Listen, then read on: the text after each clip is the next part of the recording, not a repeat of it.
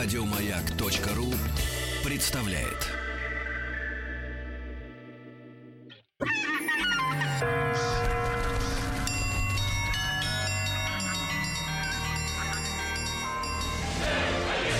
Русский мир. Истоки. Друзья мои, э, доброе утро вам всем. Еще раз добрый день, хорошего вам настроения доброго. И сегодня у нас вновь в гостях в рамках нашего проекта «Русский мир. Истоки» для изучающих родную страну. Э, Галина Владимировна Аксенова. Галина Владимировна, доброе утро. Доброе утро. Рады Доброе вас утро. вновь видеть. Взаимно, Простились мы ненадолго. Сразу же вот решили вновь э, встретиться в нашей студии э, с доктором исторических наук, профессором кафедры истории России МПГУ. И мы с Галиной Владимировной э, обсуждали достаточно интересно, отклоняясь то вправо, то влево, да, исследуя как вот э, щупом минным поле, да. О Владимире Мономахе мы, мы э, поговорили, э, но к концу программы нашей предыдущей вы можете ее послушать на сайте радиомаяк.ру или в подкастах, на iTunes, заказать себе прослушивание. Э, Выяснилось, что приступили только-только лишь к самым э, азам, да, э, его биографии. Конечно. да, Галина Владимировна, так бывает, что люди находятся в отъезде, что-то с ними не то. Э, Вкратце, можно перечислить э, те вещи, о которых мы успели поговорить, да? Можно, конечно. и Закрепить. Даже, и даже нужно, потому что, ну, наверное, не всякий рискнет, э, послушав сегодня и услышав нас сегодня, взять и переслушать, э, прослушать ту предыдущую передачу, сказав, ой, ну, Это Мономах, большой риск, да. да, Владимир Мономах, это такая глубина, это так далеко, это так не актуально. Хотя, в общем-то, мы в прошлый раз уже постарались понять, и думаю, что не только в прошлой, а в предыдущей встрече, все показали, что, собственно говоря, обращение туда в глубины истории помогает нам разобраться в сегодняшнем дне и в самих себе. Поэтому, безусловно, Владимир Мономах в этом плане совершенно удивительный человек. Мы в прошлый раз попытались проникнуть вот в этот, в, в глубины его мышления, в глубины его сознания, понять, почему именно Владимир Мономах стал одним из самых любимых э, правителей в истории государства российского, одно, одним из самых почитаемых правителей в истории государства российского. Ведь действительно, знаете, когда начинаешь так играть словами, вот мы как любим поиграть словами всегда, правда, поискать что-то такое похожее, интересное, но получается так. Вот Мономах ассоциируется с монархом, правда? Хотя, понятно, и там, и там есть корень мона, и единоправец, единоборец, но при всем при том, да, сразу как-то ассоциация нас туда, да, мысль уводит от Мономаха к монарху. И, естественно, наверное, вполне, что Иван III в конце э, 15 столетия, да, рассуждая, собственно говоря, о венчании на государство, да, э, женясь на представительнице э, византийской династии императорской Софьи Палеолог, он, в общем-то, обращается вновь и вновь к имени Владимира Мономаха. И, в общем-то, про прошлый, э, в прошлый раз мы и начали наш разговор с того, что вспомнили о том, что значит имя Мономах и что оно значит для истории государства российского, да, что оно значит, в принципе, для международного положения потому, России в то, Древней Руси, Руси в то время. Потому что Древняя Русь была одним из самых сильных, одним из самых мощных и интереснейших государств. Не случайно римский папа все время, так сказать, поглядывал на Русь и очень и очень хотел, чтобы Русь подчинилась э, римскому папе и э, ушла от православия даже в XI веке, и в начале XII ушла от православия и приняла католицизм. И не оставлял эти попытки он вплоть до э, конца 15 столетия. То есть обратить э, э, русичей, огромную территорию, славянскую территорию, э, приобщить ее именно к католической вере. И этого не получилось. Поэтому, конечно же, здесь много таких интереснейших рассуждений, размышлений. Почему православие, что значит православие, э, что значит Русь и Византия. Мы об этом поговорили, да, и имя Мономаха, и вот эти родственные связи с Византией, конечно же, они играли, а, имели огромное значение. Мы и Но- про шапку поговорили. Да, мы и про шапку поговорили, конечно же. И, в принципе, мало того, что про шапку, мы, там, рассуждая о шапке, ведь самое интересное, что, да, это шапка Мономаха. И тут, главное, в понедельник по ТВЦ, нашему замечательному каналу, э, идет э, по понедельникам или по каким-то еще дням, особо не смотрю, передача, это документально-публицистический фильм, снятый Смирновым по Романовым. И включилась совершенно случайно, думаю, как же интересно. Опять про шапку Мономаха рассуждают, ну, всякие сказки вокруг рассказывают, уже просто-напросто превратили ее в тюбетейку, которая пришла из Золотой Орды. Вот мы смотрим Россию один, там сказок нет, там все ну, честно. понятно, Да. э, Мы никто не смотрим спорит. И удовольствие но- получаем, и учимся у коллег наших старших. Ну, так, знаете, вечером А начнешь мигать каналы. А Россия 24. Россия 2. Да вообще каналы Давайте, давайте.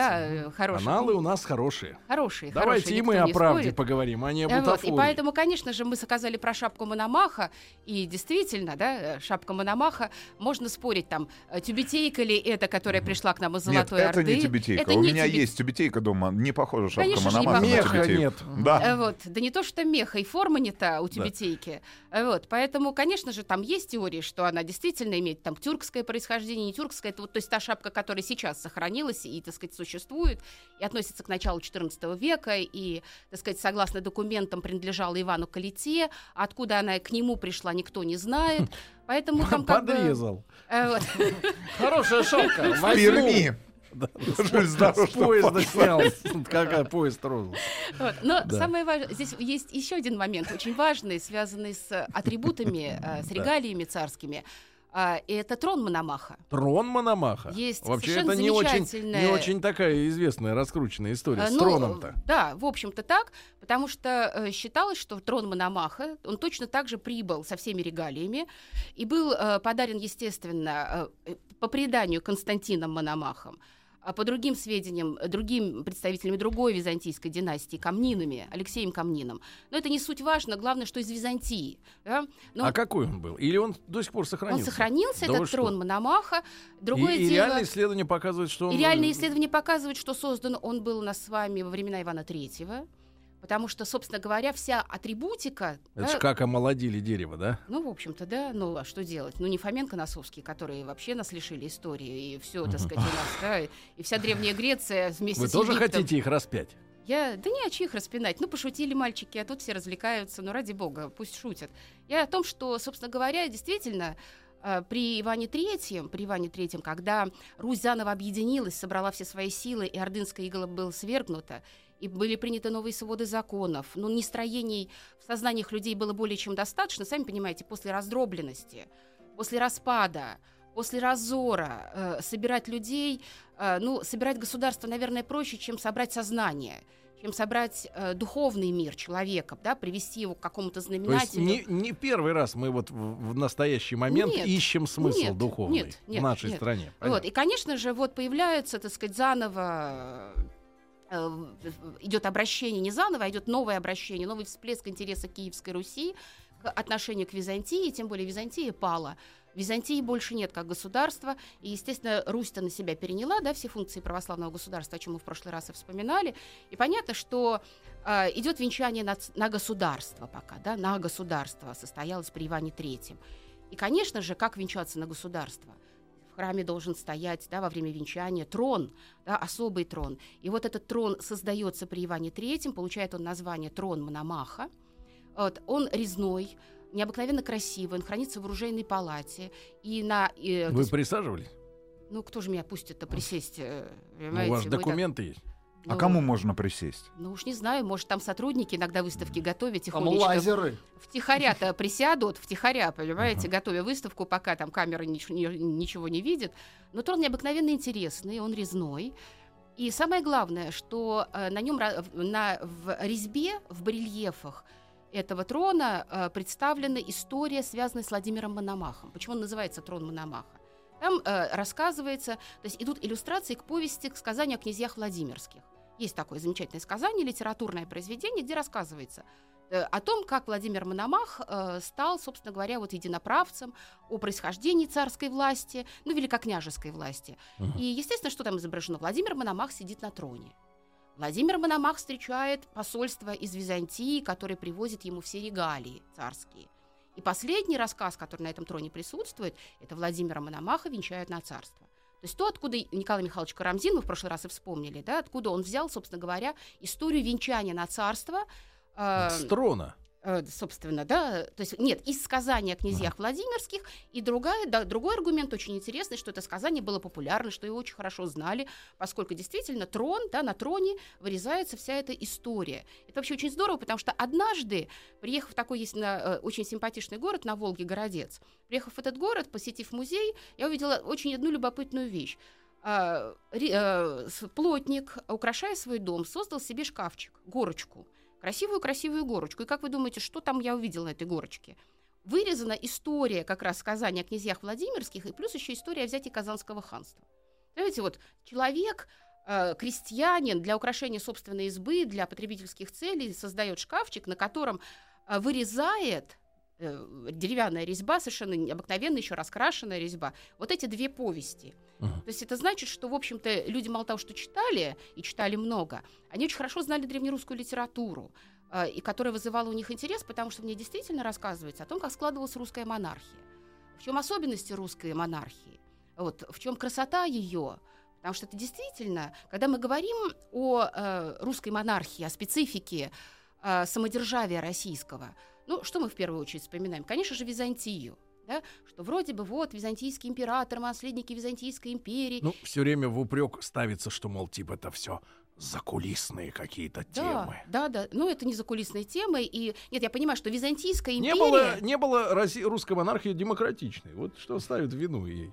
Русская монархия была, в отличие от византийской, необыкновенно демократичной. Вот, она была необыкновенно человеколюбивой, потому что э, и в русской монархии, и византийской, да, то есть откуда русская монархия возрастает, и считается, что она такая восприемница идей византийской монархии, византийского самодержавия, в Византии был главный тезис какой? Власть от Бога. И вот если власть от Бога, то как император я что хочу, то и ворочу. Понимаете? То есть я вот император, у меня власть от Бога. А в русской монархии тезис о том, что власть от Бога, и, кстати говоря, у Владимира Мономаха это присутствует в его сочинениях, и я думаю, мы сегодня процитируем, позволим себе процитировать его сочинения, вот, но власть от Бога, но власть – это сумма обязанностей государя по отношению к своему народу, по отношению к своей стране. И государь должен хранить национальную идею, должен защищать сирых и убогих, должен защищать любую вдовицу, любую сироту, уметь принимать любого гостя, накормить его, чтобы, уходя из государства или уходя от государя, этот гость по странам другим и весям мог разнести добрую весть и добрый рассказ о том, что такое русское государство и русская монархия. То есть главная была идея – это круг обязанностей. И вот этот круг обязанностей государя на протяжении нескольких столетий определялся. И самое главное, что действительно вот эту проблему, что есть русская монархия, русское самодержавие, и ставит Владимир Мономах. Мгм. То есть, если Владимир Святой и Ярослав Мудрый, совершенно удивительные правители, очень славные правители, я ни- ничуть не собираюсь их принижать, я очень люблю и того, и другого, и почитаю и того, и другого. Могу сказать одно, что для них борьба за власть и приход во власть были гораздо важнее, нежели чем судьба государства. А вот для Мономаха судьба государства была намного важнее, чем собственный приход во власть. Друзья мои, сегодня у нас в гостях Галина Владимировна Аксенова, доктор исторических наук. Мы сегодня говорим, продолжаем разговор о Владимире Мономахе. Ну, сам факт того, что мы уже вторую передачу посвящаем этому а, нашему правителю, э, да, то он заслуживает такого пристального внимания. э, да, и, э, Заслуживает. И потом, вот вы знаете как, э, ну вот готовясь всегда к передаче, к встрече, потому что думаешь, ну что-то не забыть сказать, что-то еще. Смотришь на круг литературы, предположим, которая посвящена Мономаху. Написано о нем много. Слава богу, и можно почитать, посмотреть. Да и в интернете, в общем-то, материала достаточное количество самого разного качества. Но неважно, главное, что присутствует этот материал. И я просто посмотрела последние книги, посвященные Владимиру Мономаху, их названия. Вы знаете, очень интересно. Статистика такая хорошая, и название хорошее. Ну, к примеру, последние книги. Из рода Рюриковичей. Ну, понятно, что из рода Рюриковичей, да, один из потомок Рюриков. Дальше. В крещении Василий. Писатель, полководец, законодатель. Следующее. Мыслитель. Великий князь Киевский. Прозванный Мономах. Сын греческой царевны. Назван в честь Константина Мономаха. То есть мы видим вот это вот величие да, в названиях, то, что понятно, что, в общем-то, есть и необходимость да, привлечь внимание потребителя, то есть, собственно говоря, продать Э, но при всем при том, э, можно же какие-то спекулятивные вещи выстраивать. А здесь все абсолютно честно. Потому что действительно э, ни в одном из этих названий никто не, не солгал, ни э, против правды не пошел. И главное, что другое, мы с вами открываем, к примеру, поучение Владимира Мономаха. Первая же строка. Вот это та традиция, которая в русской культуре, в русской литературе, искусстве, она будет присутствовать. О себе говорить, ну, в уничижительном плане. Там, там Ивашка, э, Глашка, да, так сказать, Андрюшка, вот, многогрешная рука моя, да, писал я книгу многогрешной рукою своею. То есть вот такое э, уничижительное отношение к себе. И казалось бы, монарх, да, мономах, правитель Киевской Руси, что он пишет? Я худой о себе, худой. Дедом своим Ярославом благословенным, славным нареченный в, криче, в крещении Василий. Русский именем Владимир, отцом возлюбленным и матерью своею из рода Мономах. Вот он себя представляет, начинает с понятия Я худой. «я худой». Это первое его представление. А дальше уже идет рассказ, что нарек-то его в крещении дед, то есть действительно Ярослав Мудрый успел, да, так сказать, дождаться появления Владимира Мономаха. В крещении имя Василий. Василий в переводе на русский язык царственный. да. Владимир – это второе святое имя для русичей. Владимир был уже прославлен к тому имени как, времени как креститель. И у нас с вами появляется второй Владимир да, и второй Василий, потому что Владимир Креститель тоже в крещении был Василий. У нас с вами два таких совершенно замечательных человека. И главное, есть еще одна интересная связь. Почему два Владимира, помните, мы вспоминали с вами в былинах, соединились в единого человека, в единый образ. Владимир э, Креститель и Владимир Мономах. да? Потому что Владимир Креститель основал город Владимир на Волыни, да, который потом становится центром Волынской земли, которая ушла потом под Литву, и много там проблем существует с этим, да по сию пору. Мы все делим, делим, не поделим, кому же земли принадлежали. А Владимир э, Мономах у нас с вами основывает в 1108 году совершенно замечательный, необыкновенно красивый город Владимир на Клязьме. Правда? Вот. То есть два города Владимира, два Владимира, два Василия, два человека, которые особым образом относятся к христианству, к вере, э, к правлению. Но Владимир Мономах у нас оста- остается самым справедливым правителем и образом, и идеалом самодержца русской земли. Поэтому и к нему и Иван III будет обращаться, и Иван Грозный будет к нему обращаться, и, естественно, и Петр I будет к нему обращаться. То есть, понимаете, все время имя Владимира Мономаха будет одним из тех имен, которое является мерилом справедливости государя, мерилом заботы государя о своем народе. И мы в прошлый раз с вами как раз и остановились-то на э, рассказе о том, как начал Владимир Мономах княжить, да, с чего он начал княжить. Потому что мы вспомнили, что отец-то его скончался э, в 93 году, да, э, в 1093 году, а, естественно, у него был любимый сын Владимир, который всегда помогал своему отцу Всеволоду. И Владимира киевляне хотели видеть на киевском престоле, а Владимир сказал, нет, по старшинству так по старшинству, да, и уступил место свое, чтобы братья не ссорились. Справедливо? Справедливо. По закону? По закону. Он следовал букве закона. Вот. Помните, как у эм, Дидро есть совершенно замечательная его беседа с философом, его парадокс. Если хочешь, чтобы люди исполняли хорошие законы, исполняй плохие. Да, вот этот парадокс. И в этом парадоксе, естественно, вот понимание высшей справедливости. Хочешь добиться справедливости, значит, следуй букве закона. По закону не он наследник, значит, не он приходит. Это высшая справедливость. Но при всем при том, да, Владимир Мономах не княжит в Киеве, а он является символом для всей русской земли, символом власти. Под его знамена становится для борьбы с половцами. Собственно, под его знаменами в 1111 году, как написал наш замечательный историк академик Сахаров, начинается крестовый поход против половцев, так его квалифицирует, римский папа его так квалифицировал, крестовый поход против половцев. Вот, и ввели его в ранг именно борьбы с мусульманами, с сарацинами, даже так, не с мусульманами, с сарацинами.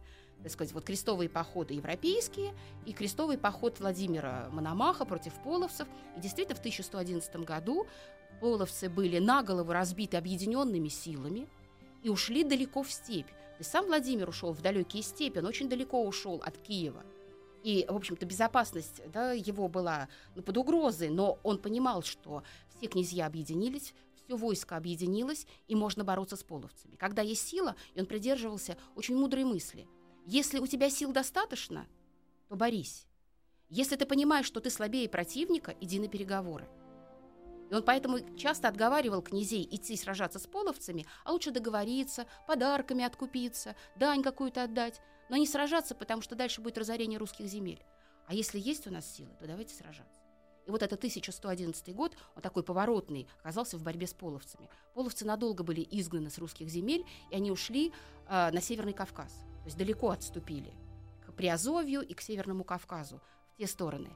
А, естественно, Владимир Мономах обезопасил русские земли. Это еще до своего княжения. Он символ, он собирает князей, он созывает княжеские съезды. Это все время делает Владимир Мономах, но он не княжет. Он сидел в Чернигове, пришел брат и сказал, знаешь что, Чернигов был вотчиной моего отца. Я хочу здесь княжить. Он говорит, хорошо, княж. И ушел в Переславль. И сел в вотчину своего отца Всеволода. И там княжил. И там-то вот тогда и основал город Владимир. И дал величие городу Ростову. Понимаете, вот этот уход – в восточные, северо-восточные земли, во Владимирские земли. В этом тоже есть такой промысел, потому что именно северо-восточная Русь и Владимир станут следующей столицей э, русского государства. Киевская Русь, Владимирская Русь, Московская Русь. Галина Собственно... Владимировна, а. прервемся на несколько минут для ради новостей. Э, Галина Владимировна Аксенова, доктор исторических наук, профессор, сегодня у нас э, вновь э, в студии. Мы говорим о Владимире Мономахе. Не успевайте послушать в прямом эфире, сделайте это на сайте радиомаяк.ру. После новостей вернемся.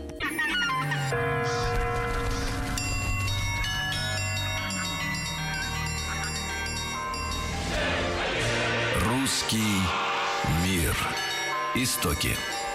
Друзья мои, э, с Галиной Владимировной Аксеновой, доктором исторических наук, профессором кафедры истории России МПГУ, мы продолжаем э, разговор о Владимире Мономахе, который ради государства российского не вступал в конфликты с братьями, да, уступал с им законом места, да, да. да, да. И вот э, город Владимир обязан, да, своим появлением своим именем, ему. своим появлением, в общем-то, конечно, нет, ну Владимир Понятно, что каждый из русских князей э, э, основывал города и основывал много городов. Я думаю, что, может быть, вы говорили об этом, или, ну, даже если говорили, не грех вспомнить, что Русь называли страной городов. И согласно преданию и легенде, э, на Руси, то есть всех иностранцев, прежде всего приезжающих на Русь, что удивляло? Конечно же, количество городов на Руси. Причем городов э, ухоженных, с мостовыми, с, со стоками, канализацией. То есть города были обустроены по сравнению с европейскими городами. А какая была система канализации вот, вот в тех древних городах? Э, существовали деревянные трубы, деревянные стоки, водоотводы. То есть если вы шли по улице, по мостовой, то вот эти водоотводы и все ручьи текли по деревянным полутрубам, которые э, по краям улицы прокладывались и лежали. Э, старосты э, концов разных смотрели за порядком в городе, то есть э, организация порядка в городе, строительство там, мостовых, создание тех же мостовых, все это очень четко соблюдалось. К сожалению, у нас действительно сохранилось это только на территории Новгорода, там 14 слоев, да, 14 слоев мостовых, найдено открыто, и, в общем-то, действительно, это потрясающий рассказ, вот новгородский рассказ, это сохранность, местность болотистая, и песчаная в Новгороде позволила сохранить вот эту всю историю градостроительства. То же самое было и в Москве, то же самое было в Киеве. Вот, то есть города находились в полном порядке. Чистые? чистые города, за ними ухаживали. То есть по сравнению с Евро... то есть европейский город и русский город, славянский, это была такая дистанция огромного размера, как говорил когда-то Скалозуб. Вот это тот самый случай. И мы вспоминали же с вами в прошлый раз Анну Ярославну, которая жаловалась своему батюшке, куда же в какую дыру и в какие болота он ее заслал вот, э, Париж. собственно говоря. А это был Париж, э, вот, э, малонаселенный. Поэтому, конечно же, строили города все русские князья, обихаживали русские князья. И история градостроительства у нас начинается активного градостроительства со времен княгини Ольги.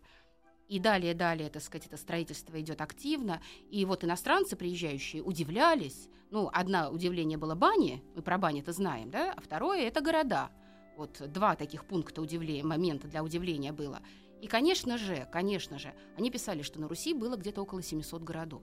Ну, 700 городов, конечно же, не было, потому что, ну, сбиться со счета можно было, но русские ученые, потому что, ну, мы считаем, что вот все напридумано, напридумано, взяли и посчитали. Посчитать можно, сколько же было городов. Хотя бы тех, которые упоминаются в письменных источниках. Не те, которые придуманы, а те, которые в письменных источниках. И вот русский ученый-академик э, Тихомиров, совершенно удивительный человек, э, э, который оставил после себя, после себя мощную школу, он взял и посчитал. И оказалось, что на Руси, по данных э, письменных источников, было 368 городов. Ни в какой Ну, другой серьезно. стране мира такого количества городов не было. Мы после разорения монгольского, ордынского будем долго-долго восстанавливать это количество городов. У нас во времена Екатерины будет только такое количество городов. Знаете, вот это вот восстановление, возвращение. Ну, понятие город, в общем-то, в екатеринские времена будет другое. Там э, иное село было больше, чем город, но поскольку налоги горожанам надо было платить больше, чем селянам, Поэтому все оставались в статусе села и предпочитали остаться в статусе села, чтобы налогов меньше платить государству. Но все исхитрялись как могли всегда. Вот. И поэтому, конечно же, Владимир да, строит на Клязьме, да, Владимир на Клязьме, потому что у нас был Владимир Волынский и Владимир на Клязьме, чтобы их различать. Он строит на Клязьме, на прекрасной реке, мощной реке, крупный город, э, который впоследствии его уже внук Всеволод Большое Гнездо застроит, расстроит, и мы с вами будем от, от внука Мономахова получим вот эту красоту города Владимира, и Дмитровский собор, и Успенский собор, и, естественно, церковь Покрова на Нерли, и, и Боголюбский монастырь на Андрей Боголюбский. Ну, то есть много уже правнук, да, у нас будет расстраивать. Но главное другое, что Владимир Святой, ой, Владимир Мономах, простите, а, такая, надеюсь, оговорка, будем надеяться, что его прославят, в общем-то, в лике святых, э, потому что действительно был удивительным подвижником и глубоко верующим человеком, эм, за что монахи всегда воздавали ему хвалу, Владимиру Мономаху. Вот. И он э, у нас с вами, э, создавая, э, собственно, Владимир, э, строя Владимир, основывая Владимир, помнит, что это Ростовская Русь. А Ростов – это один из древнейших духовных центров Руси. У нас было пять епархий в начале, в 992 году создано. И Ростовская епархия, она вот та самая, одна из самых-самых древних епархий. И Ростов у нас с вами в итоге навсег- на долгие-долгие годы, и даже не годы, а столетия останется духовным центром Руси. Там, где будут собираться величайшие книжники, мудрецы, там, где создастся такая мощная переводческая школа, чтобы переводить литературу на русский язык, на древнерусский, на церковнославянский, чтобы знакомить с этой литературой, с мировой литературой э, всех русичей.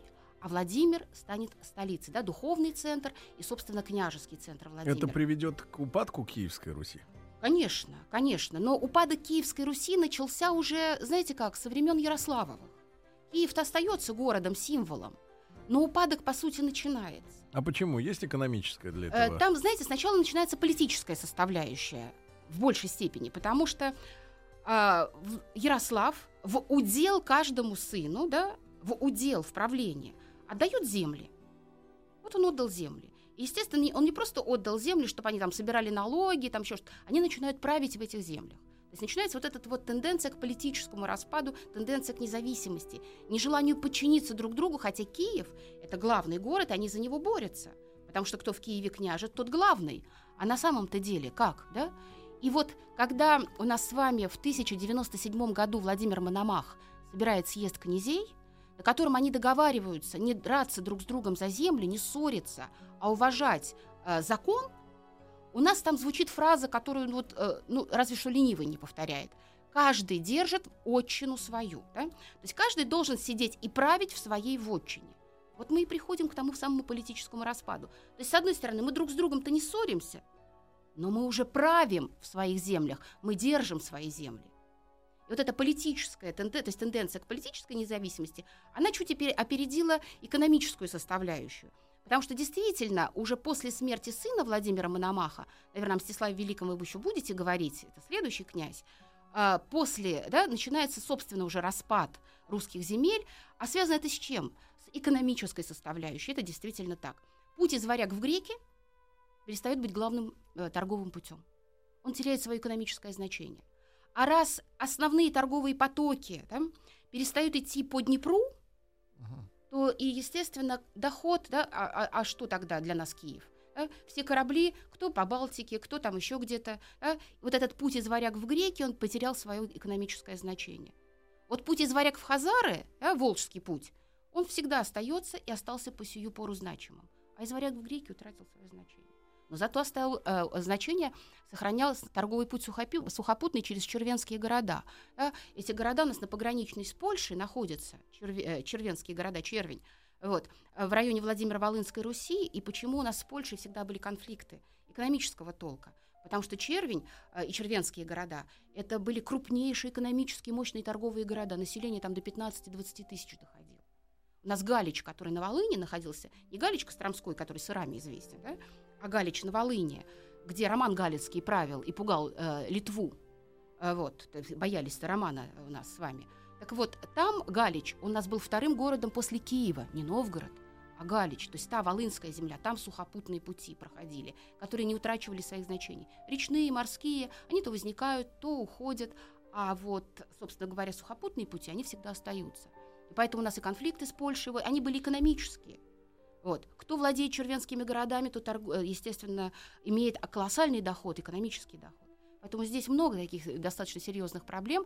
Но при Владимире Мономахе Киев еще остается главным городом, столичным городом, и в Киев стекаются налоги. Решению киевского князя подчиняются все остальные князья. Хотя вот эта тенденция не подчиниться, она, конечно же, остается. Вот. И Владимир Мономах в данном случае, помним, да, мы в прошлый раз с вами как раз вспоминали, что в 1113 году, когда Святополк скончался, а, Владимир Мономах, опять-таки он не хочет идти на трон, его призывают да, на киевский стол, вот, его призывают, и он, собственно говоря, уже не может не согласиться. Это выбор Вечи Киевского, да, выбор Народного собрания. Понимаете, вот опять-таки та история. Он приходит призванный народом. Он избранный на вече. Он не просто по праву наследства приходит, его еще призывает народ. Его авторитет, его авторитет на Руси, его мировой авторитет велик. Вот после той самой победы над половцами в 1111 году, там слава его прокатилась по всему миру. Угу. Вот. И там в летописи есть рассказ о том, что и чехи, и венгры, и ляхи, и даже Рим признал величие Владимира Мономаха. Угу. Рим там последним идет, и Рим, знаете, перечисляются народы, народы, народы, и Рим, да, угу. римская курия, римский папа признает его величие. Поэтому, конечно же, а там беспорядки в Киеве, мы с вами говорили, народ восстал против ростовщиков, а ростовщики давали под какие-то безумные проценты. Это суды. товарищи Хазары были? Это которые товарищи Хазары, да, потому что здесь некие такие нюансы. Э, Хазары — это тюрки, да, принявшие иудаизм, то есть это специфика определенная, это ментальность определенная. И, естественно, мы уже с вами вспомнили в прошлый раз, что православие не запрещает из денег делать деньги. И, а вот иудаизм, как вера, этого не запрещает. То есть там можно капитал создавать любым способом, любым образом. И поэтому, естественно, э, именно хазары, э, исповедовавшие и принявшие в свое время иудаизм, они были главными ростовщиками. Понятно, что Киев на перекрестке торговых путей. Деньги нужны. Вот. И понятно, что к ним обращаются, а те пользуются тем, что они монополисты угу. в данном случае, субсидии. И, естественно, вот эти субсидии, которые идут, э, они облагаются колоссальными процентами. То есть там, ну, я не знаю, до 100 процентов доходило, но неимоверные были проценты. Естественно, обнищание было э, страшным. Ну ладно, проценты бы были только. Ведь русский человек славянин. Он же готов терпеть многое, но только не покушение на свободу. Вот когда за невыплату долга тебя превращали в раба, вот, вот что вызывало колоссальный протест. И, естественно, вот когда действительно вот, долги копились, ты превращаешься в раба, причем раба это формальный уже... статус или это... Это уже пожизненность, ты должен э, быть рабом человека, да, то есть закупом Навсегда? в данном случае. Навсегда. Ты даже выкупиться не можешь. Да, оплатишь долг, а проценты-то все растут, растут и растут. И что получается? Владимир Мономах, естественно, придя в Киев, понимает, что сейчас главное – это решить социальный конфликт. Причем социальный конфликт, а, связанный именно с ростовщичеством совершенно безумными процентами, вот этим безумием. И он вот принимает свой знаменитый устав Владимира Мономаха, в котором главные статьи, они как раз и посвящены процентам. Да, борьбе с ростовщичеством. И мы в прошлый раз с вами как раз и обсудили эту проблему, что в, э, в уставе Владимира Мономаха оговаривается, что если процент от 30 до 50 да, составляет от суммы данной взаймы, то человек платит ее два года, а точнее, если он трижды ее выплачивает, трижды выплачивает проценты, то больше он не платит, то э, автоматически исключается долг он больше не считается должным. Да и вы что? Галина Владимировна, проценты. Галина Владимировна Аксенова сегодня у нас в гостях.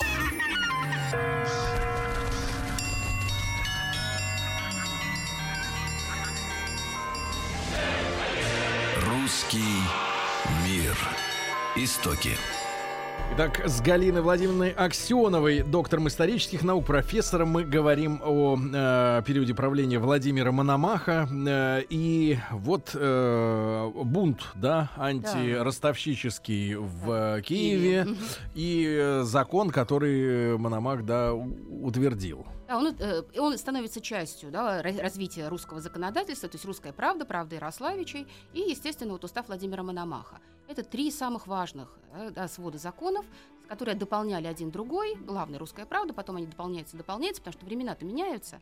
Меняется, естественно, экономическая, политическая составляющая, взаимоотношения по-разному Так вот, выстраиваются. э, если трижды выплатил Значит, проценты... если трижды выплатил проценты, то ты больше не должен. Все, долг э, аннулируется.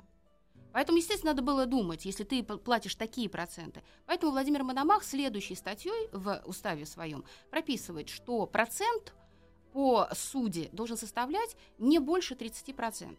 Э, э, не больше 30. Ну и там оговорено было, то есть если мы переведем это в древние, то есть в наши деньги, древнерусские деньги, то там, э, к примеру, э, надо было платить 10 кун за одну гривну.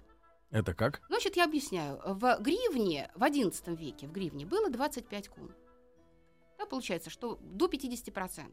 Но в XII веке при Владимире Мономахе гривна стала состоять из 50 кун. То есть вы платили одну 25 Одну 25 вот, одна 50, простите, одну 50 50 кун, да, одну 50 То есть это как бы, ну, 25-30%. Это максимальный процент, который можно было платить. И то, если вы уже выплатили, знаете, вот вы заплатили в течение двух лет, то есть вы трижды выплатили, Мгм. 30% вы погасили фактически весь долг. Вот. Но это одна составляющая. То есть проценты остались. Но главная проблема была в несвободе. И вот закон, устав Владимира Мономаха категорически запрещает превращать человека в раба за долги. Это категорический запрет. То есть там такой есть термин хороший – похолопление. От слова «холоп» – похолопление. Хороший глагол, который вполне можно использовать и сейчас.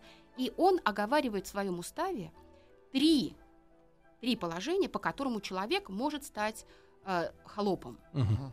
Вот. Ну, первое – это он сам идет в холопы. Как сам это? нанимается Добровольно. добровольно. То есть это обедневший, нищий. Ну, как бы траки нанимались когда-то в свое время. Ну, Вот, кормиться э, нужно. то есть ему надо прокормить себя, прокормить семью. Э, После набегов половцев разорение Руси э, было колоссальным. И поэтому, конечно же, обедневших людей, потерявших свое хозяйство, было много, поэтому в холопы, но при этом да, срок, то есть этот холоп не мог пожизненно превращаться в раба. Да, на какой-то срок, на какое-то время. Это не пожизненное похолопление было. Второе похолопление было связано, знаете, с чем? Что если холоп мужеского пола женился на рабыне женского пола, Мгм. вот. Потому что и это связано, вот историки считают, что вот такое отношение было связано с тем, что раньше женщины, которые стали рабынями, да, то есть ну, ну, закупами, они выходили за свободных людей и тем самым переставали быть рабами. Вот. И чтобы прекратить вот этот отток вот таких вот фиктивных или нефиктивных браков, да, Мгм. то, естественно, был принят закон о том, что если рабыня выходит за свободного человека, то свободный человек становится холопом. Ну, то, что и потом будет действовать, мы с вами помним по XVIII веку и знаменитую э, оперету «Холопка», да, так сказать, ну, как бы вся эта история продолжается. И последний момент, вот это очень интересный, я считаю, момент, связан с тем, что если ты нанялся на службу, но при этом не заключил никакого договора, ты становишься холопом. М. Ну, то есть, если ты без договора пришел, начинаешь работать. И опять-таки это было с чем связано? Очень часто приходили, нанимались без договора, обкрадывали хозяина и убегали. Портили имущество, убегали. Ответственности никакой не несли. Ответственность же должна быть. И если ты по ключу, что называется, без договора, по ключу был такой термин на Руси, становишься, приходишь, нанимаешься на службу к князю, к боярину, то ты становишься холопом. А насколько это все отличается от э, привычного нам там рабства, да, того же Ри- Римс- Римской Э, империи, ну, э, понимаете, это не- негритянского рабства? Ну, человек лично свободным все равно оставался. Это личная независимость, личная. То есть в данном случае ты выполняешь обязанности. То есть рабыня, она не должна была обслуживать э, нет, не должна. неизменные интересы Нет, хозяина. Нет, нет. Понимаете, Господина. вообще, нет, и вообще, в принципе, вот крепостное право на Руси, у него специфика была э, такая. Э, Это было прикрепление к земле. Человек оставался свободным всегда. Он был лично свободным. Он прикреплялся к земле. То есть Он- это прописка своего рода. Да. Вот своего Которую рода... нельзя. Или как у нас было во время войны, что ты не можешь уволиться. Да, потому что, э, ну, представьте себе, места, действительно, да? разоров много. Человек ищет где попроще, получше, он снялся и убежал. А землю-то обрабатывать кто будет? Вот. э, Труд-то крестьянский, он тяжелый труд. Вот. Поэтому, конечно же, много составляющих самых разнообразных было, но главное другое, что вот ты стан- дол- должен. Ради бога, ты не можешь отдать долг, ты идешь да, в холопы, нанимаешься. Мгм. И работаешь, отрабатываешь долг и уходишь. Но если ты при этом портишь имущество, то, естественно, ты за него расплачиваешься. То есть все это четко было прописано в уставе Владимира Мономаха, но главное, что там еще другое. Там имущественные отношения в уставе Владимира Мономаха прописывались. Потому что имущественные отношения выходят на новый уровень, а, естественно, и что опять-таки очень интересно и полезно для нынешних времен. Значит, там прописывается права наследования Владимира Мономаха в уставе. Значит, какие права наследования? Что все дети, сыновья, дети мужеского пола наследуют своему отцу поровну. Все, там кто больше, кто меньше не может быть. Если женского пола, то, естественно, э, выходя замуж девица, получает э, с собой приданное. Да? И это приданное является ее собственностью, полной собственностью, на которую муж не может претендовать. Мгм. А младший сын остается и получает дом родителей. М. Вот. Такое вот интересное. Это и в нынешних традициях вот как бы где-то сохраняется местами. Дом родителей. Вот. Младший. Младший остается с родителями, получает вот этот дом Все-таки родителей. они русские. А, Вот. А, И эта традиция такая достаточно интересная сама по себе, но главное другое, что, например, а, жена э, становится вдовицей, и ее, э, так сказать, и если она не выходит замуж, не выходит замуж, то ему она живет, продолжает жить в доме мужа, она, так сказать, распоряжается имуществом мужа, и дети не могут ни в коем случае ее из дома выгнать и лишить этого имущества. А если она выходит замуж, там уже другие да, правовые отношения вступают в силу. Вот, то есть здесь э, такие вот моменты, то есть все это совершенно Как это было встречено э, говорено. в обществе? встречено очень хорошо в обществе, потому что Владимир Мономах, он по справедливости, он всегда говорил, что надо судить по справедливости. Надо не, не обижать ни закупа, ни сироту, ни вдовицу. У него в его знаменитом м, поучении Владимира Мономаха как раз и говорится, не обижать ни закупа, ни вдовицу. Понимаете, вот такие вот есть вещи. То есть ни раба, ни вдовицу, ко всем относиться одинаково. Потому что все люди, у всех ну, практически равные права. И главное, что он выступил как противник смертной казни и, смерти, смерти- смертного наказания за убийство. И там А рассма- что же делать-то? А что было? а, платить, э, значит, э, человек наказывается, Мгм. он платит, естественно, виру, вот определенную денежную сумму, э, которая Пошлину. может э, А возмущать. если он холоп? Вот. Э, Если убит холоп, Нет, если Нет, он если холоп. холоп убил. Э, значит, естественно, он платит тоже, он отрабатывает. Если он не может заплатить, то он, естественно, платит. Смертная казнь, знаете, принцип око за око, который был там, ты ограбил, руку тебе отрубили, глаз выкололи, ну, глаз, глаза, слава богу, не кололи. Тоже традиция, которая из Византии к нам приходит. Про... Мгм. Это Галина Владимировна, традиция. Я Да. чувствую, мы опять не успели, да? Да и успели мы, успели. Мы... Галина Владимировна Аксенова, доктор исторических наук, профессор кафедры истории России МГУ, э, МПГУ. Галина Владимировна, огромное спасибо. Огромное спасибо. Пожалуйста. Еще больше подкастов на радиомаяк.ру.